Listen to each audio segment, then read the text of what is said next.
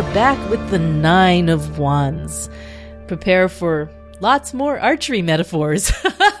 Last time, this time, and next time. So the Nine of Wands is known hermetically as strength or great strength. I think with Crowley calling it strength rather than great strength was just concision. Yeah, all of his his uh they were all condensed to one word. And I think maybe on the Golden Dawn's part, great strength perhaps was just to differentiate it from the Trump Mhm. strength. Yes. Yes, that's right. Because for, for Crowley, it was no big deal because he called the strength card the lust card. So you could have lust and you could have strength and you, you would know the difference. And to go with, you know, the archery theme, it takes a lot of strength, you know, to Yes. draw back that bow. Yes. I mean, it's interesting when you go from the names of these three cards, swiftness, strength, and oppression. It's sort of like, you know, the arrow, the, the strength of the archer, and then the target. Yeah. That's cool. All right. So when we are talking about the nine of wands, we are also talking about the moon ruling the second decan of, Of Sagittarius, Sagittarius. which is extra special for Mel. Yeah, we mentioned in the last episode that these two decans of Sagittarius are important to me because my Mercury is in the first decan and my sun sign is in this decan. So I have always been partial to this card. So if you happen to be uh, listening to this, you know, in the first and second weeks of December, you know, send Mel a gift. Although chances are uh, we're releasing this probably in April sometime. So, oh well. Anyway, um, so yeah, this is particularly interesting because as we were saying with the Eight of Wands, we have a double planet going on here. We have the moon Yeah. manifesting in two different ways as we had Mercury manifesting in two different ways in the eight. All right, so this one's Luna squared. hmm And that is because we have the moon ruling the second decan of Sagittarius, but also it's the nine, which means the nine is associated with the Sephira Yesod, which is associated with the moon. You know, we have the high priestess associated with the moon, and we also have the temperance card associated with Sagittarius, and temperance's path runs between the Sephiras of the sun and the moon. So, um, so there's a whole lot of moon going on. What's kind of cool too, though, is even though this is lots of moon, and then there's Jupiter for Sagittarius, and then there's also the sun in a way. And that takes us into the Kabbalah because Mhm. what's really cool about this card is that if you look at the two related trumps, the High Priestess and the Art or Temperance card, both of those paths go up the middle pillar. So there one is a continuation of the other. So you have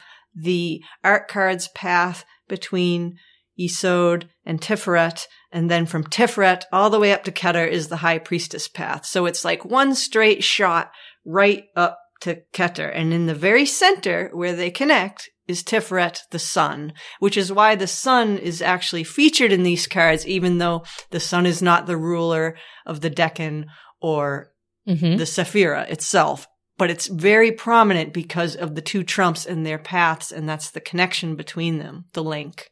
Exactly. And you'll see that when you look at um, our post on this episode, you'll see the tree of life diagram and how the middle path or the middle pillar is traced by the trumps associated with this card. And also it's, uh, that is why on the Thoth and Tabula Mundi cards, you see such a prominent sun. In fact, if you didn't know better on the Thoth card, you'd think, oh, is this sun in Sagittarius? You know, but it really is, it's moon in Sagittarius, but with a, a shining presence of the sun. The other kind of neat thing which makes the archery theme so common is not only is this Sagittarius or the art card, but also the priestess, and both of them are associated with archers and archery. So the priestess Yes. with her Ar- Artemis qualities and the bow present in her card as well as in the art card. So you've got double bow. Yes, they refer to each other. And the rainbow as well. So Yes. yeah, you've got all sorts of bows going on in, in That's this right. particular card. And if you imagine, again, we go back to that post where we talked about Keshet, the bow. Um, if you imagine the paths of the moon and judgment on the tree of life as the bow. This is the flight of the arrow up the tree. Right up the tree. Yeah. So this at it that these way. two paths connected, you can could consider the arrow Mhm. itself. Right. The other cool thing about the sun and moon symbolism, uh, besides the fact that the sun is is that connection point between the paths of the two trumps, is we talked in the the last episode about how the dragon's tail is exalted in Sagittarius. And so what the dragon's tail is, it's the point at which the path of the sun or the apparent path of the sun crosses with the path of the moon. Ah, so there's another lunar solar thing going on Yes. that's right here. It's it's in Sagittarius, and this being the middle decan of Sagittarius, it's like quintessential Sagittarius. Right. And with that lining up of the nodes, that's also how we get eclipses. When the yes, path of the exactly. sun and, and the in path my of the card, moon. you do see Yes. in a, a solar eclipse, which is Yes. the conjunction of the sun and the moon. Right. Right. And when you have a lunar eclipse, that's when they're on opposite points. Yes. Yeah, and then also, since we went right into the Kabbalah, um, it's interesting to think about uh, the the the letter Samech uh, for temperance, the support or prop, um, and then the letter Gimel for the moon as the camel. Um, I'm trying to see where I can go with that. Well, when I think of that middle path straight up the tree, that eh, with the art card being the, the base of that from the foundation and then hmm continued upward, it kind of is like a prop. It's like the Yeah. the uh the feathers of the arrow. Yeah, yeah. And I think if you think about, you know, what those letters meant in, in that culture at one time, you know, you have a tent peg and you have a camel. And between the two of those, you can make a journey, right? That's how you cross the desert. That's how you cross the abyss. And about the letter Samek, I've heard that there's a reference to quivering. And when you think of quiver, you think of a quiver of arrows, but also it's that tension when you draw back a bow. The strings are quivering and your arms are probably quivering as Mhm. well. And it's also associated with anger. And when, when you think of the state of anger, there's a quivering and a tension there as well. Yes, yes. So there's the strength of the bowstring, the strength it takes to pull the bowstring, and the strength of your feelings as well. Right? Yeah. the strength to keep still so that the arrow will meet the target. You not only have to be strong enough to pull it back, but you have to stay still at the moment of release. Right. So there's the, the you know, the shaking and then the stillness. Mm-hmm. We can talk a little bit about nine itself, you know, if we're going to go into the Kabbalah, which, so nines in general are the kind of, they're the penultimate expression of the suit. And in a way, they're the, they're the fullest expression because by the time you get to 10, the energy is, um, a little bit too well done and it's about to pass away overripe. into the next Yeah. into the next thing. So here it's almost like the strongest expression of wands that you're going to get. Yeah. Crowley calls it the fullest development of the force. Yes, Right. I like that. Yeah.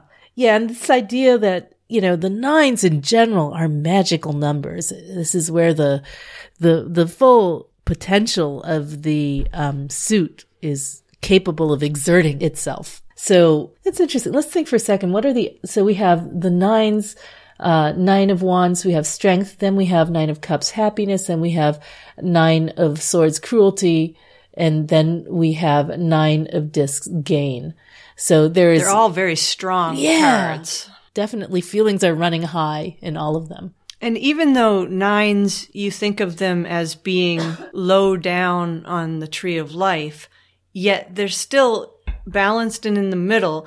And the other thing that makes them so strong is their direct connection to Tiferet and thus to Keter. They, they're, Right. they're tuned in. And also, you know, when we think about the realm of the moon, you know, we kind of connect the astral plane with the realm of the moon. So this is, if we're in 10, if we're in Malkut, the nine is where we step behind the curtain. This is our doorway to everything beyond. So, Yeah.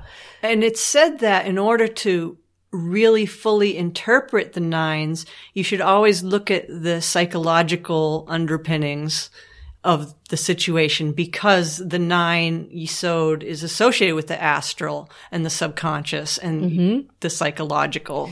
Yeah. Yeah. So if you're doing any magical work at all, you're basically stepping into this Sephira. You're stepping into nine, you're stepping into Yesod to the lunar realm, and then you're connecting to the priestess. So, you know, just from a sort of a shallow interpretational point of view, if you consider the priestess your intuition, that's sort of, this is the path that you're taking to get there.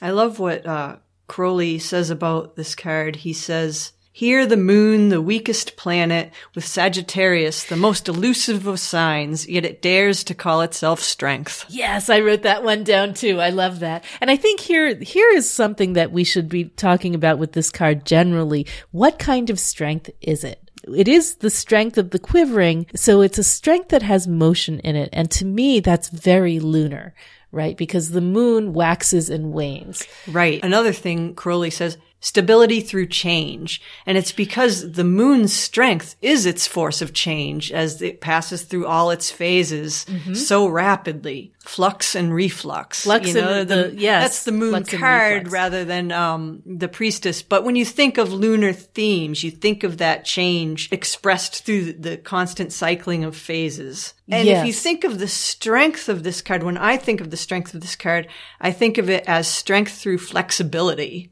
So there's mm-hmm. the flexibility of the bowstring and there's the, the flexibility, you know, of the, the yoga master. It's not rigid. It's, it's yielding in order not to break and mm-hmm. knowing when to move and how to use motion. Mm-hmm. Know when to hold them, know Yep. when to fold them, know when to walk away. I think another thing Crowley said is that defense, in order to be effective, must be mobile. And that speaks a lot to that flexibility and that motion and that stability through change. Now, what Waite says about the nine, uh, the figure leans upon his staff and has an expectant look as if awaiting an enemy. The card signifies strength in opposition. If attacked, the person will meet an onslaught boldly, and his build shows that he may prove a formidable antagonist. So, it's interesting that you see in the Waite card this guy who has clearly been through a number of battles. He's bandaged up a bit. And to me, that experience of adversity is what gives him his resilience and his strength. So I have met all kinds of different conditions. I have, you know, been in easy conditions and hard conditions and I'm ready for anything. Yeah, That it's, may there's something unswervable about it. Yeah, it's that alertness and it's, you know, and we sometimes see this as being a very defensive card. It's because I'm ready for anything. I think it's it's the defensiveness comes because it's a nine and it's passed through all these these stages of creation of wands and here it is in its fullest expression. It's gone through all that and now it's defending what's been established. All these creative phases and things. Yes. Now yes. it has something to defend. Yeah, let's think about that for a second. Like, you know, the run up to, to strength. We've had dominion, virtue, completion, strife, victory, Valor. valor. That's right. And, And swiftness. swiftness. So all of these things have contributed to this moment. All of what you've gained through that, you must defend. And, uh, and Crowley also says that the sun is the driving force behind this. So much as we can see the moon because it reflects the light of the sun, you know, the sun is what powers. Right. And that's, I think, why this card also, for me, has an association with health. Because of that association with the sun and the solar force, the life force. The green fuse. Yes. Yes. The force that through the, through green, fuse drives, the, flower. Dri- flower. drives my red blood. Dylan Thomas. Yes. It always comes to mind when I see this card. Right. It's that unswervable, unshakable force, body and spirit kind of thing going on.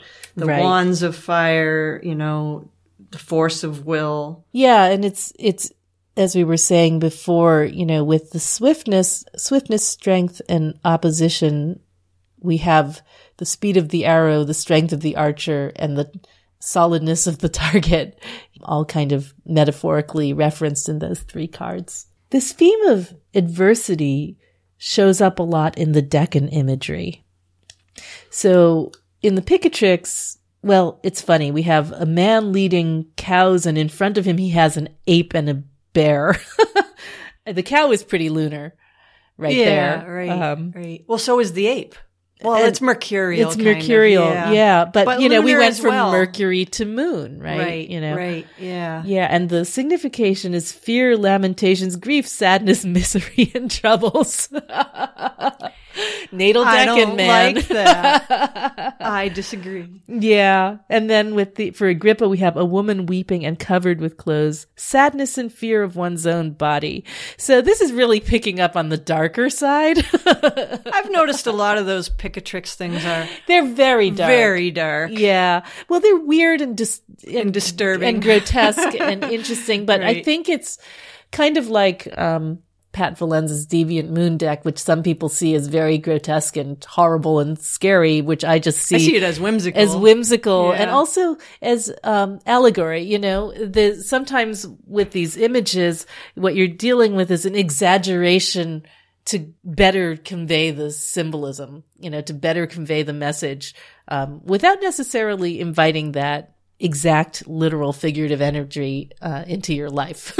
you know, the strength comes from having either in this life or a previous one seen a lot and, you know, Right. having experienced a lot and having had to come to terms with it. There's something about the messenger qualities in this one as opposed to the eight of wands where, you know, we no longer have Mercury with us. We have, um, Iris, though. We still have Iris messenger through Sagittarius, the rainbow temperance.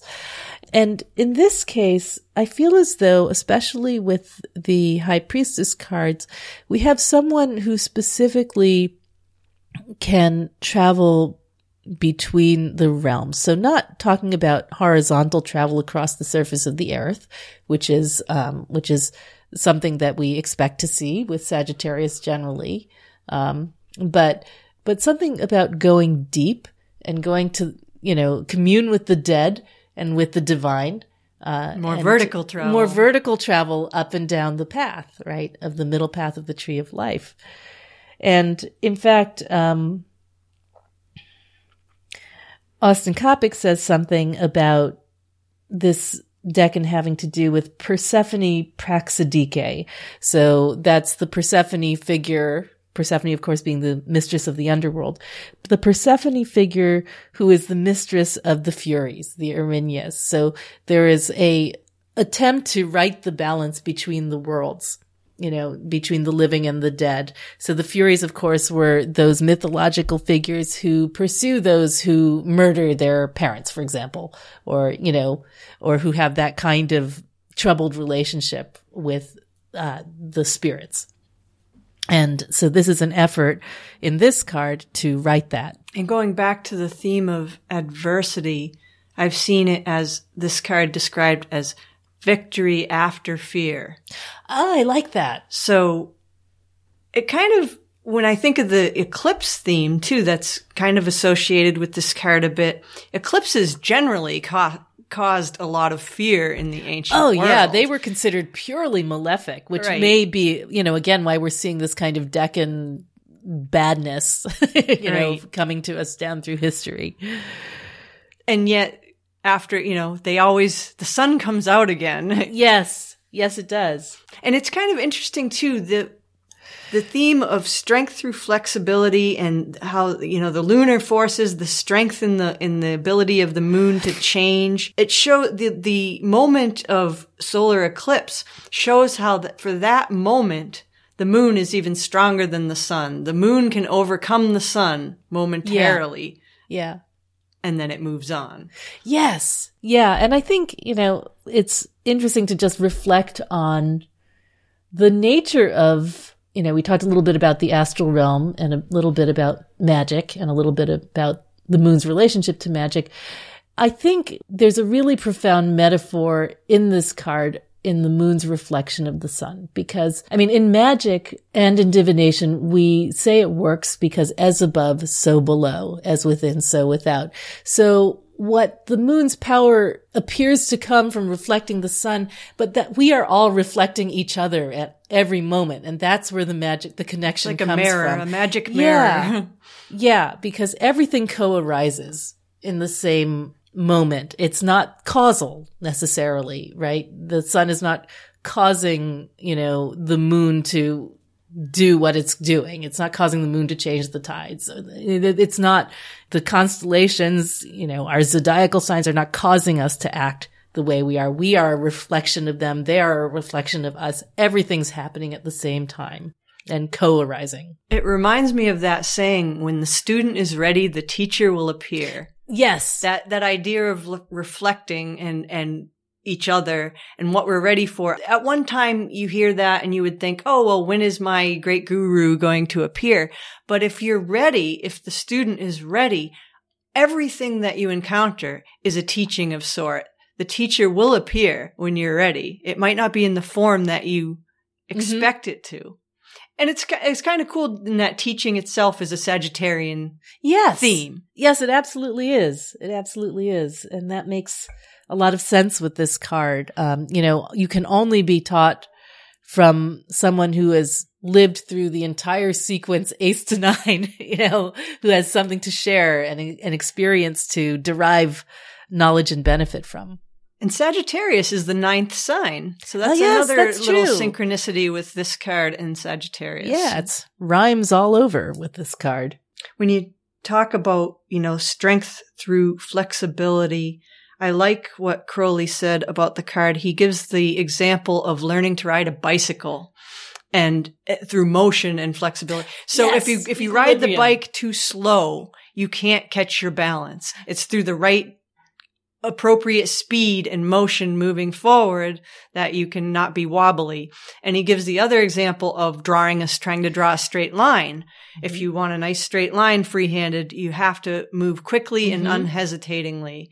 And I learned that myself drawing the wands cards because it was drawing a lot of straight lines Were you doing that freehand? with a permanent magic marker. wow. Yeah. Yeah. And you can't stop. No, you can't stop and you can't make a mistake.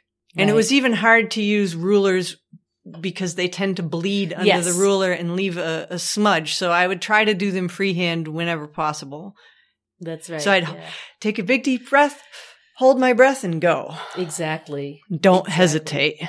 Right. I uh when I was working for my dad in graphic design as a young kid, we had we did mock up because there was no digital anything, no camera anything. So and I would have to cut straight lines through through text and images and stuff with a razor blade. And you know what you want to do is do it once. straight once and if you make a mistake and you accidentally One accidentally shot. Yeah, and also, you know, that same the th- the same thing of motion of force, you know, if you're spinning a top, it only it only spins, it only balances as long as it's in motion. Same idea. It's, it's funny because you, you don't really want your hand to shake when you're drawing an arrow or drawing literally with Yeah. a pencil an arrow. Right. or drawing the bow, but yet the shaking is almost inevitable and it's learning how to channel it Con- appropriate, yes. control it. And your arm might quiver, but you, you have to deal with that Right. And I think that and work the, with it. the solution for that is to, you know, to be constantly it's something you take from the eight of wands is the direction to be constantly looking towards the destination rather than at the thing that you're doing so Yeah. yeah Focus on the target. Yes. Yes. Yes. Yes. I think Yep. that's definitely one of the lessons of these three cards. It's also kind of cool that Artemis, her name comes from a word that means to shake. Does it really? Yeah. Oh, that's great. That's great. So that's kind of Yeah. ties it all in. yeah, that's neat. She also had other names that were given to her in praise. Uh, one of them is Chrysolakatos, which means of the golden shaft. And then there's another one. I don't know if I'll pronounce it right, but maybe you will. Uh, showered by arrows. Can I see how that's uh, spelled? Yuhera. Yeah. Yeah, yeah, yeah. Showered by arrows. I She's just, I like that. It sounds cool. Yeah, yeah, that's really neat. Yeah, and the moon is also described in the Orphic hymns as um, auxomene kai lepomene theluste kai arsein, which means growing and diminishing, female and male. So again, there's that unification of opposites and this sort of being able to travel between the two. Nice. Yeah. Oh, and speaking also to that, you know, this theme of motion uh, in the Papus dialectic, which we don't always talk about. It's just kind of interesting because it's, you know, in his concept of nine, it's the equilibrium of equilibrium. So, Oh, that makes sense for the yeah. the drawing of a bow and and the keeping still at the moment of release. Right.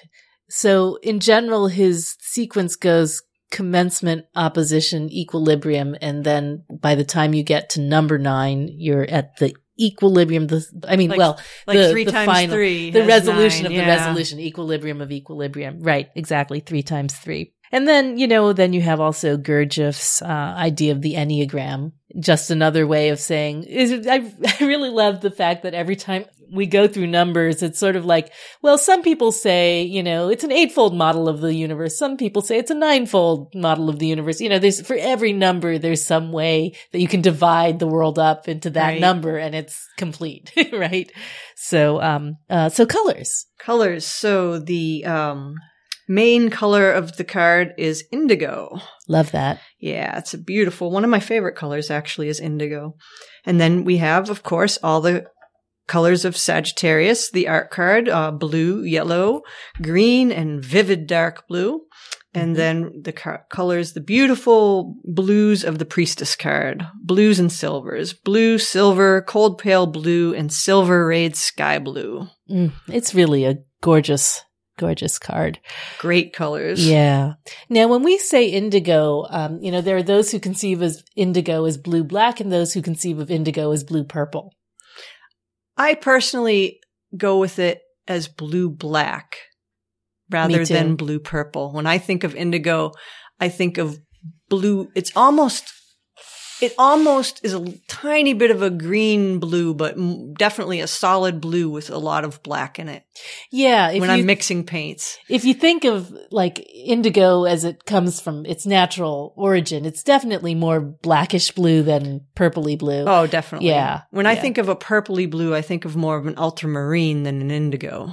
And the thing is that I think what happened is that, you know, when we had the naming of the colors in the rainbow, we had the Roy G. Biv thing happen. So people think, you know, indigo is between blue and violet. But I think it was just a naming convention rather than, you know, really being true to where indigo comes from. You know, we should look directly at the cards because there's a lot of imagery. We talked already about Waite, uh, Waite's guy with the bandage, um, and, you know, how he's kind of been through a lot. You know, it's another stage card. You know, I, I actually really like the metaphor of going in the front of the stage and the back of the stage in dealing with matters of divination and magic. So to me, it's like when I see a stage card, you know, there's always a little bit of the role that you are playing to create an effect. And I kind of feel like that's going on with this particular nine card. This sort of like, well, what role I will step into depends on what happens next. The other thing about the Waite card that I've noticed is the position of the wands are all straight up and down vertical, just like the path of the two trumps are both straight up and down vertical, this one continuation. So just like in Yeah. the eight, we had that diagonal path that seemed to be really saying, Hey, Mercury, Mercury's path here. This is, this is, seems to be saying straight up the middle pillar. All the wands are straight up and down. That's right. That's right. Yeah. That's interesting. I hadn't thought about it that way. Yeah. Well, uh, Waite does say that they're, you know, they should be erect like a palisade. Uh, actually, we see that in a number of, uh, in the two, the three, the four, and the six as well. So, uh, it's not, it's not such a strange thing to see in, in Waite wands, but, but definitely. It's almost like he tries to send a little message with the position of the wands in the same way that Crowley tries to send a little message with Yeah. the, the the position of the flames. Yeah, and let's talk about the flames in the in the um, Crowley card for a second. There are 10 Looks of like them. there's 10 of them. So is that a reference to the only other Sephira on the middle pillar not referenced in this card? Yes, I think so because um, what what Crowley said about it was that the ten flames indicate the energy is directed downward. Now that only makes sense from a tree of life perspective, right? Right, because right. down is towards Malkut, Right. towards the final Sephira. Yep.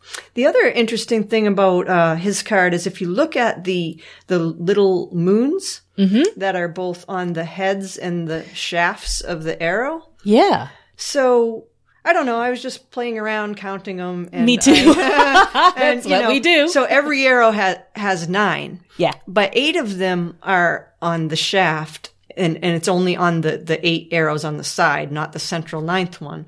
So, you know, eight times eight, you have 64, the number of hexagrams of the I Ching. Oh, nice. But then if you add the, uh, the nine for lunar on those eight arrows, it's 72. And then that's the number of the letters of the names of God. so that's kind of cool. I don't know. And then, Neat. you know, technically though, all in Which all, you reduces to nine. cent- which reduces to nine. Yeah. But if you count all of them, including the one moon on the, uh, arrowhead of the central one, it's, uh, 73, which reduces to 10, which is the Jupiter card.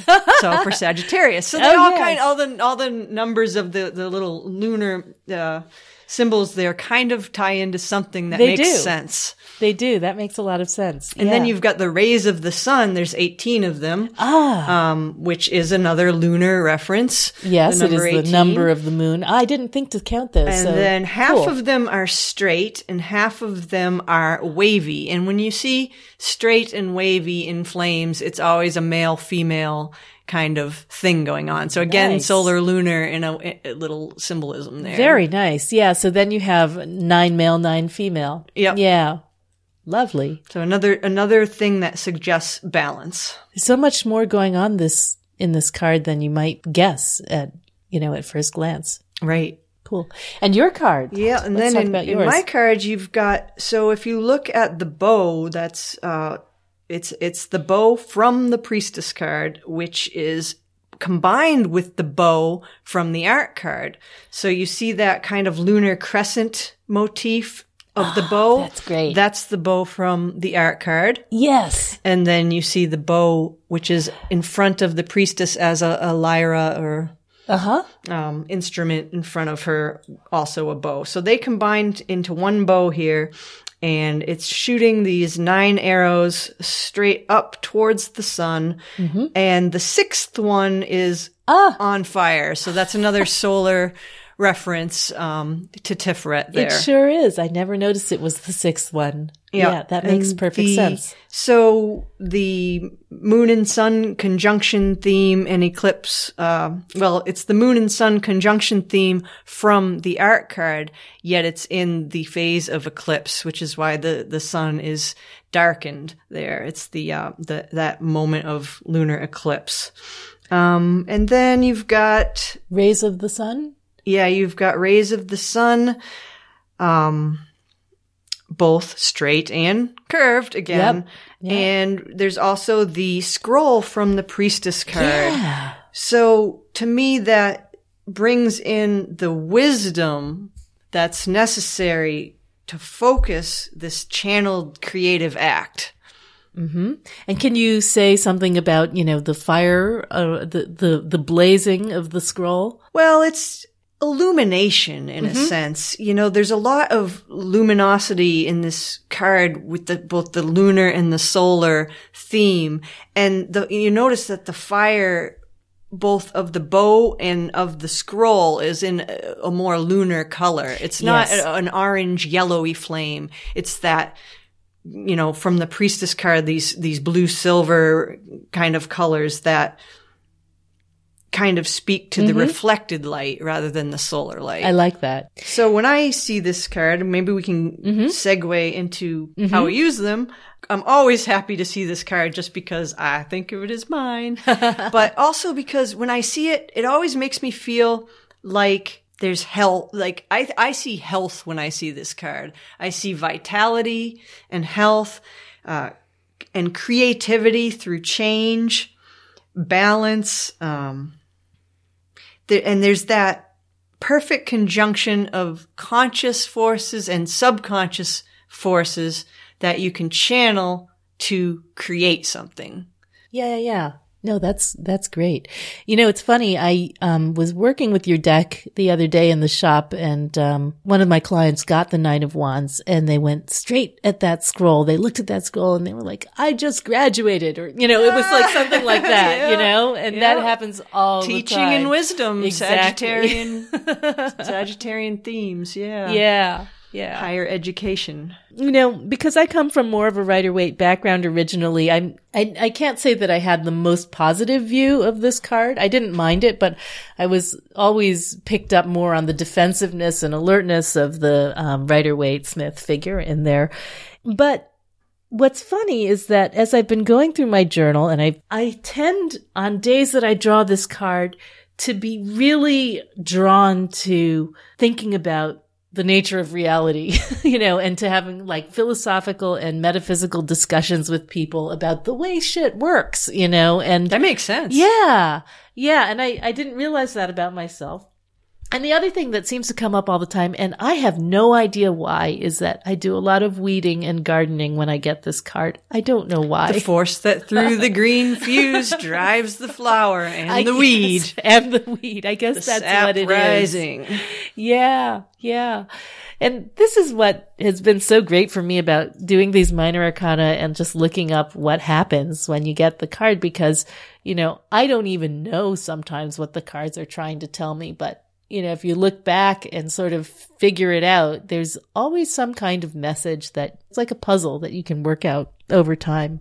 Hindsight. So, you know, and that I think in tarot, as you strengthen your personal language of the card, then it starts talking back to you more and more over time. So when you get this card, you know, you will, you experience that, that flexibility and that resilience and that strength. That strength. Um, and the only other thing is that like when I get this card, sometimes in terms of using it, not in terms of what it predicts, I often think, you know, when I'm having a difficult time just with life or with my kids or whatever it is, I think about the ability to change myself and to change them by changing myself, right? Because my strength is in my own flexibility, being able to change the persona that I present to create the effects that I would like to see. Okay, so uh, so we talked about a lot of things with this card. Um, we talked about uh, stability through change. We talked about the great middle path that is traced by the two majors, um, the high priestess or priestess and the art or temperance cards that are associated with this minor. We talked a lot about the sun and the moon and their relationship. Uh, we talked about magic and mystery, uh, traveling between realms. The tension and the balance, vibration and quivering, and harmony and health. So and Luna squared. and Luna squared. Yes, the power of the moon made manifest and made uh, made evident graphically throughout this card. I mean, how can you really go wrong when you have double moon and sun and Jupiter all kind of hanging yeah. out? Yeah, exactly. Okay, so that's been the Nine of Wands, and we hope you will um, join us and help us get through the oppression of the Ten.